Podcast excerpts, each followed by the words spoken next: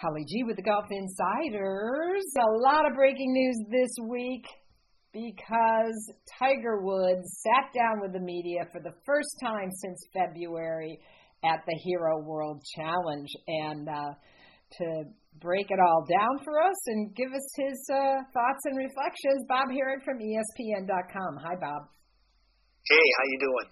Doing well. Um, uh, you know, I, I I think everybody was waiting for this moment, Bob, since it's you know been what how many months since February and this almost fatal crash of Tiger still, you know, remarkable that he walked away from it. Uh, every time I see that picture of the of the SUV, it's you know remarkable, right? Um, Tiger revealed that amputation at one point was considered uh, in the early stages of uh, you know his his injuries, and um, I can't even imagine uh, what a moment that was for for Tiger and his family. Right, I know it. Um, the, the the the thing was equal parts positive and, and uplifting, and also somber and um, reality hitting. You know, um, he was seemed very much at peace. Uh, he seemed um, content with where he is. He was very thankful to be alive, to not lose a limb, as he said. Um, seems to be very grateful that he has a quality of life. Um, when it comes to the golf, he was less optimistic, but he didn't shut the door on competing again, although he admitted my leg's never going to be the same and I'm never going to be able to practice and play like I did to get ready. So that means, you know, the kind of schedule that I had isn't going to happen. Right. But yet he he he suggested that he was going to try and you know, there was some video that popped up on PGAtour.com on Wednesday night with him hitting fairway woods and on the range, and it looked like he had you know a couple of other clubs out, and that he had been practicing, and you know the that swing looked pretty smooth. Now I don't know that it looked very fast, and there's a lot more involved in golf than just hitting shots on a driving range, but it was fairly encouraging, you know. So so I'm uh, I'm I'm I'm uh, I'm you know I, I think there's there's a lot of good to be taken from that. So yeah, he said it's hard to explain how difficult it's been being immobile for three months. You know, literally in a hospital bed. Uh, you know, at home. Um, I read a very interesting piece that where he described, you know, how he mentally prepared himself or continued to work through this recovery process, where he you know, took a lot of the teachings from, you know, his father Earl, who, you know, we know was in the special forces and really kind of how he, you know, chunked down, you know, eating the elephant, if you will, in terms of this road to recovery. Um, where I think he said he, you know, would get it down even to, I don't know if it was 20 minutes at a time or, you know, uh, a couple hours at a time to be able to keep himself motivated through the process. Exactly. You know, he just he really didn't look ahead.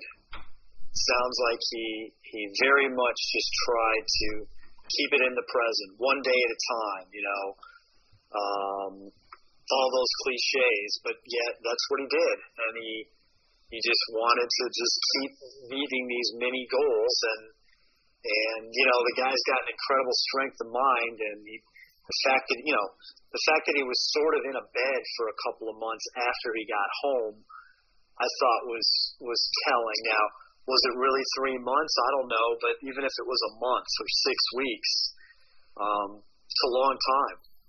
It's a long time to think, long time to you know to get down and. uh but he didn't do it. It sounds like I'm sure he did at times, but for the most part, he kept a a good attitude and uh, and uh, you know got to the point where you know he was he was wanting you know obviously he was going to get, in a wheelchair, then get out of the wheelchair onto crutches, then you know get off the crutches and start trying to walk, uh, start trying to walk without a limp. And I don't think he's going to be running anytime soon, but he looked like he could walk without a limp. And you know if he can put weight on that leg, that's a great sign. Uh, you know my guess is there'll be some sort of program for him to walk up the ramping and that's probably going to be the next long, arduous process.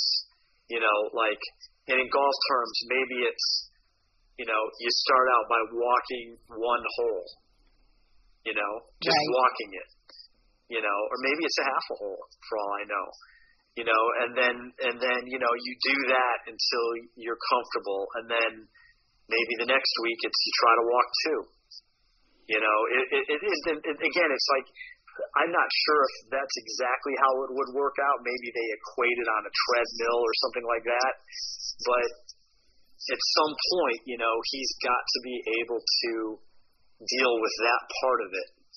You know, and I always thought it was interesting back before all this, when he was coming back from all the various things that he had going on. Joe LaCava, his caddy, would always try to get him to walk Tiger wanted to use his time working on his game. You know, on the range, hitting shots on the course, but doing it in a golf cart so he could get it get through it quicker. And Joe always wanted him to walk because no matter what you do to get ready, you've got to be able to deal with the walking 18 holes, the standing around. Your your back gets tired, your legs get tired, and you know, it, it, maybe he'll learn from that. You know, there's no sense in going out there trying to play a tournament if you haven't done that before. And so many times he showed up at tournaments really not having walked. You know, he he had hit, he had practiced and hit balls and chipped and putted and played rounds of golf, but never really went through the walking process. Now maybe he felt like he he didn't want to risk it, but uh, you know, I think it'll be fascinating if he shares how he does that with us.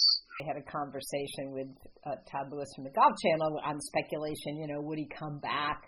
At the Masters. Well, if you think about Augusta National, I can't think of a more undulating, uh, hilly terrain uh, that would be just, I think, I don't know, it would seem unlikely that would be a, a first test for Tiger.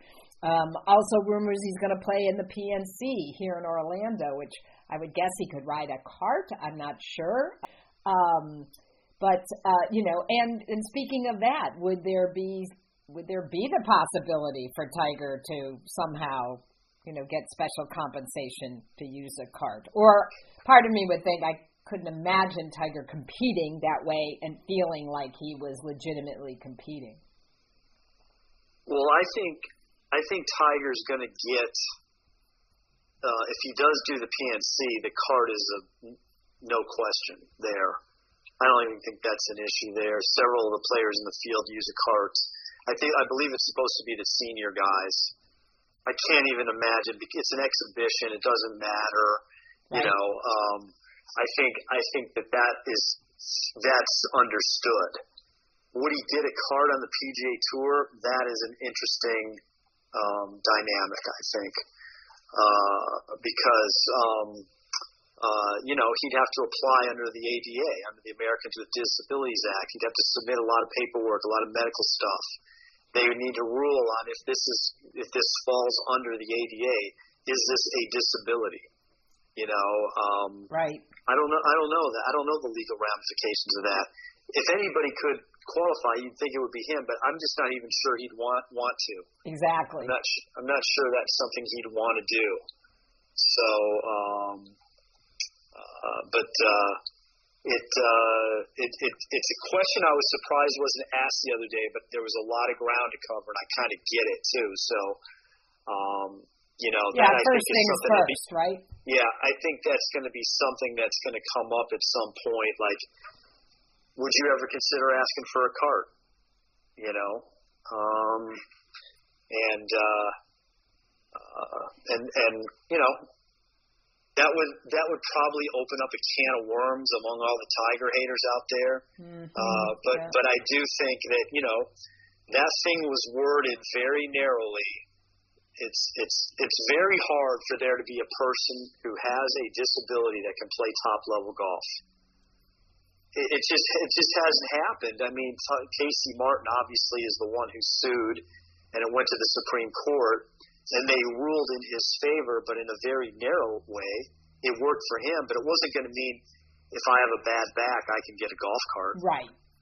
You know, so I mean, John Daly got a cart at, at the last two PGA's he's played. He has a a uh, a chronic knee issue now. So in in theory, he he was deemed, you know, disabled uh, to be able to do that. But yet the R, the R&A denied it.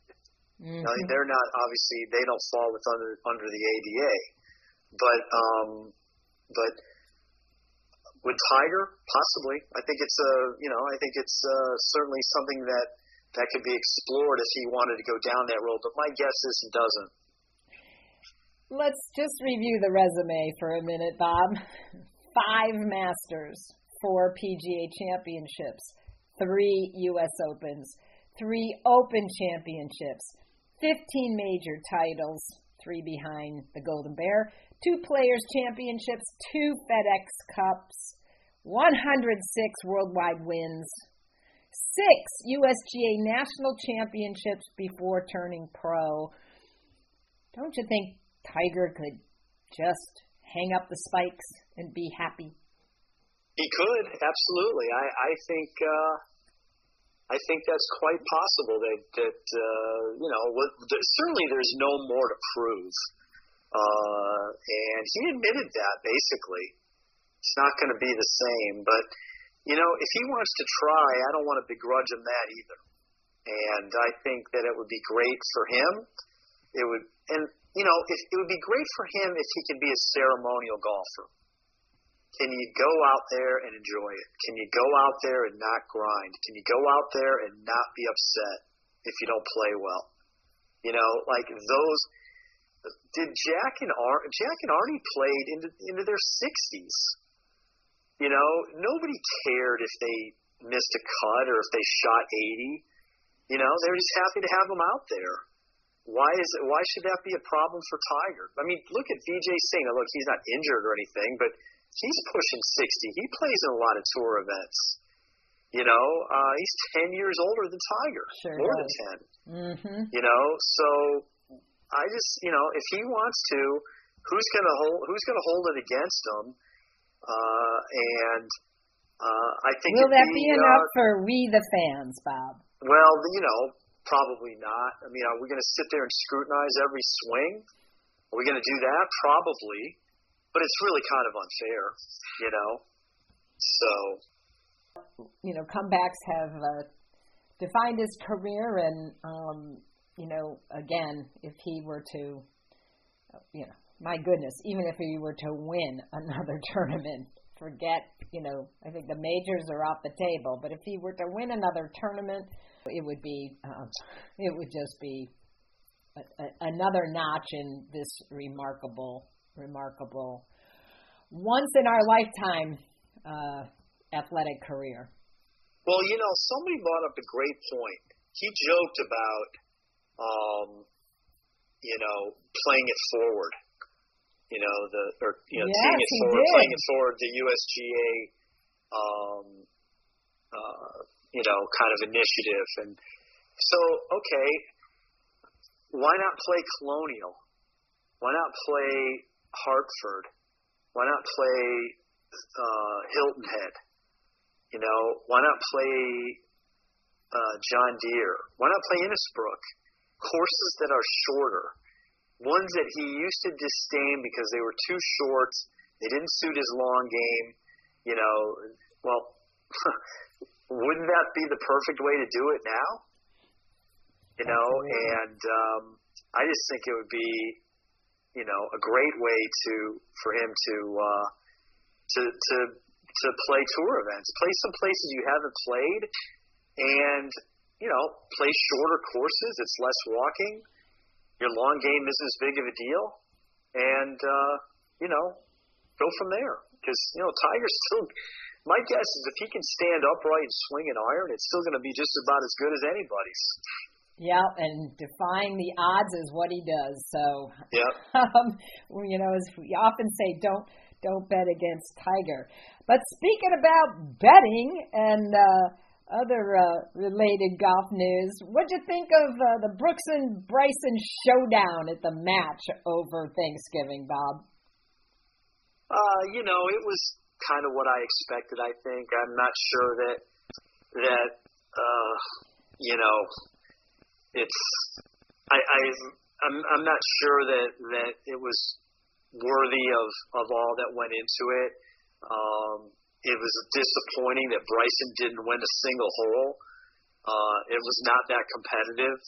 Oh, it ended up only being nine holes. You know, they're supposed to play twelve. I mean, he beat him on the through nine. Uh, yeah. Um, you know, and just as the, just as it was getting fun when they started challenging each other and betting more money, uh, then they then they cut it off. They didn't even let them finish through twelve. Yeah. Yeah, it's just um, I don't know. I I I, I, I don't have a problem with it. Look, it's fine. I, it's raise a lot of money for charity. Yeah, raise money. It, it you know, there's people that are that are going to watch it, and that's fine. It was at a time of year when it doesn't interfere with anything else in golf. Um, I think we were sort of curious, uh, but you know, really, I think what we want is to see them go head to head in a tournament, in a real tournament. Yeah, absolutely. Um, so the the hero begins uh, today, and um, you know the players are playing for world ranking points, and Collin Morikawa could take over world number one with another win. He could, but then he would go back. Rahm would go back after one week. The way the rankings are, it's, he'd only stay there for a week because there's no other tournaments. But still, it'd be a great achievement to get there for one week at age 24. Uh, obviously, he'd have to win. And you know, Rory's playing. Uh, Koepka and DeChambeau are there. Yeah, Daniel what a lineup! Berger's there. It's a you know, it's always a great field. Um, it's only twenty, but it is yep. uh, it's rock star.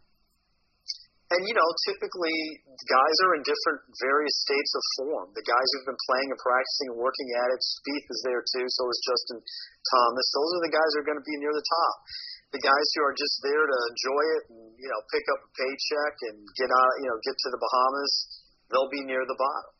You know, and uh, uh, there's not a whole lot of grinding going on at that tournament. Right. Uh, I think it's a, a wind down for most of the players and a great place to do it.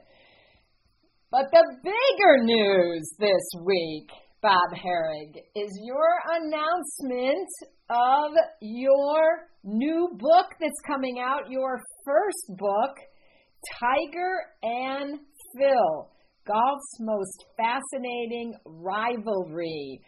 Um, can't wait for this, Bob. Um, you do an in depth chronicle of the decades long rivalry that drove these two.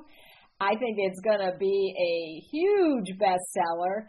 Uh, share with my listeners um, how you, you know, came up with this idea and just, uh, you know, what we can expect. Well, thanks. Uh, you know, first book, it might be the last book. I don't believe that. you know what? When you when you get done with one of these things, it is you know it it was a it was a the challenge of all challenges, but it was it was it was a great you know experience. I mean, obviously you're talking about two of the greatest names ever, and and it just sort of came together as an idea two years ago after Tiger had won the Masters. I thought maybe there's a book to be done, and I thought you know nobody's ever really tackled the Tiger Phil dynamic, and you know we had just seen them. Uh, you know, um, Phil had won earlier in the year. They had had that match a couple of years ago. Um, and it just seemed like a, a, a neat way to get at Tiger in a different light while bringing Phil into it, who really hasn't had a lot written about him. And so, you know, I, I go back to the beginning for both. You know, and for people who are probably, I would say, under 40, you know, like Phil's been a pro for 30 years. So when he became a pro, you'd have been 10, mm-hmm. right? So if yeah. you're less than that, you probably don't even remember or realize that Phil was Tiger before Tiger. Right. I mean, just unbelievable uh, amateur junior career. He won a U.S. Amateur. Now, look, Tiger won three in a row, and that gets a lot of headlines and should. Phil won three NCAAs. He won a U.S. Amateur, and he won a tour event as an amateur. Tiger never sniffed a tour event as an amateur. In fact, his best was a tie for 22nd. So I kind of like do the compare and contrast of their early careers, and you know I get into this a good bit. Obviously, we know differently now, but you would have almost taken Phil's career was going to be better than Tiger's. And if you took Phil's career getting to what he got, 45 and 6, you'd have thought, absolutely, there's no way Tiger's going to win that many. You know, I mean, that's how good Phil was at, at that age. Phil won nine times on the PGA Tour before Tiger even turned pro. You know, so he had a head start on him but he just didn't really get a lot done in those early days. I mean, Tiger had eight majors before Phil had one, and you know the narrative changed a lot, and and they didn't get along. I mean, I get into this. I have an entire chapter on the 2004 Ryder Cup when they were paired. And I do a very deep dive into that whole week, and you know I talk to Hal at, Sutton at Oakland and, Hills. Right, yeah. and and you know, look, it it turned it was a disaster. Except they didn't play as bad as people remember. You know, like they lost they lost in the in the in the morning match that they lost to Monty and Padraig Harrington, which was which was best ball. They lost. Um, I believe it was was uh, three and two.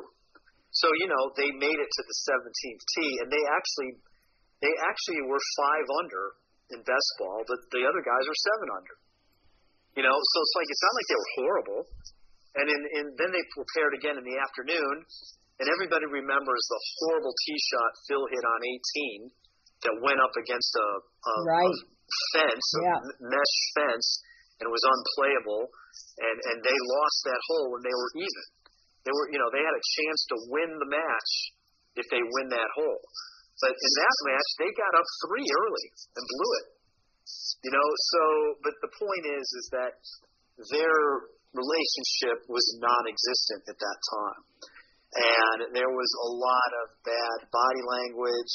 Uh, you know, and it kind of set the tone for an ass kicking. And if you know, I remember, because um, I was there as well, uh, I mean, Phil was practicing at another golf course. I mean, there was all kinds of crazy stuff going on. Well, and some of that had to do with the fact that you know we come to learn. He was trying to learn Tiger's golf ball. You know, there was there was all there was all kinds of drama associated with that. You know, Phil has said in the sense, you know, I wish he would have told us earlier that we were going to be paired together. I would have worked on playing with his ball. It was a big deal. Um, Phil had changed equipment going into the Ryder Cup. That's right. wasn't wasn't quite comfortable with his new stuff. Yeah. Um, That's when he made the move was, to Callaway, right? Exactly, right before that. Yeah. Tiger was coming off one of his worst years. Not only had Phil won the Masters and contended at all four majors that year, Tiger really didn't sniff one. And he had only one tour victory that year. That was when he was in the transition with Hank Haney, and people didn't really know it. And it bugged him to no end that Phil won a major and was competitive, and he wasn't. He saw Phil as a threat, and I think you know there, uh, there, I already got some feedback. Oh, you know, Tiger didn't really have a rival, did he? And I think that's fair. If you want to say that, uh, and I make the argument, yeah, you can argue certainly that Tiger had no rival when you look at the record. But if you dive into it, they they were the dominant forces from 2004 to 2008. Absolutely. And they and they know, and they and they put the lid on a lot of other guys' careers along the way. Phil Phil started to get the better Tiger there for a while. You know, Phil won the Masters in 04. He won the PGA in 05, the Masters in 06. He should have won the U.S. Open in 06. You know, and then Tiger won two majors that year. I mean, they they clipped off a lot of tournaments then, and um, uh, you know, Tiger didn't like it that Phil was getting better. You know, and so their relationship was kind of strained. Now it got better, and you know, it, it mellowed a bit here in the last few years, but they're still not buddies. Right. They're not tight, tight friends. And uh, so anyway, I try to capture all of that, and I hope I did. And uh, it was, uh, you know, and Phil winning the PGA this year, you know, just added another chapter exactly. to it. Exactly. And boy, and, wouldn't Tiger like to be sitting with a major at 50? Sure, you know, and and even Tiger's, you know, just latest run here, I'm able to fit in just a little bit of what he, uh, you know, his sort of, you know, talking about coming back, and uh, so so hopefully all of that works out to be uh, to be something that. Uh, that uh, that works out and, and that people enjoy. I think it's going to be a fantastic read, and uh, you've had a front seat uh, for the whole ride for a long time. And let's get to the most important part. It's available now for pre-order, and uh, people can gift it for the holidays. How do they do that?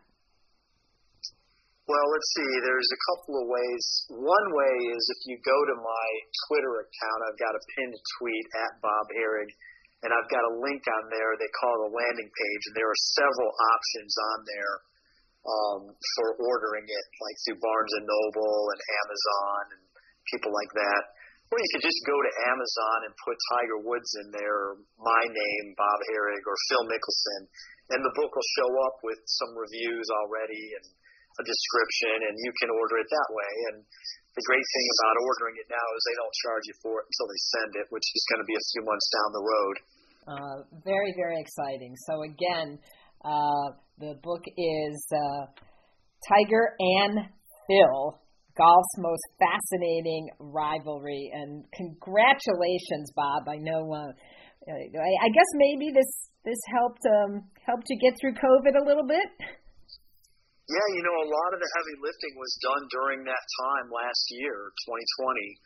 Um, you know, I it was a blessing and a curse. The blessing was is you know we were all stuck at home and and I, I realized I needed to use that time to my advantage.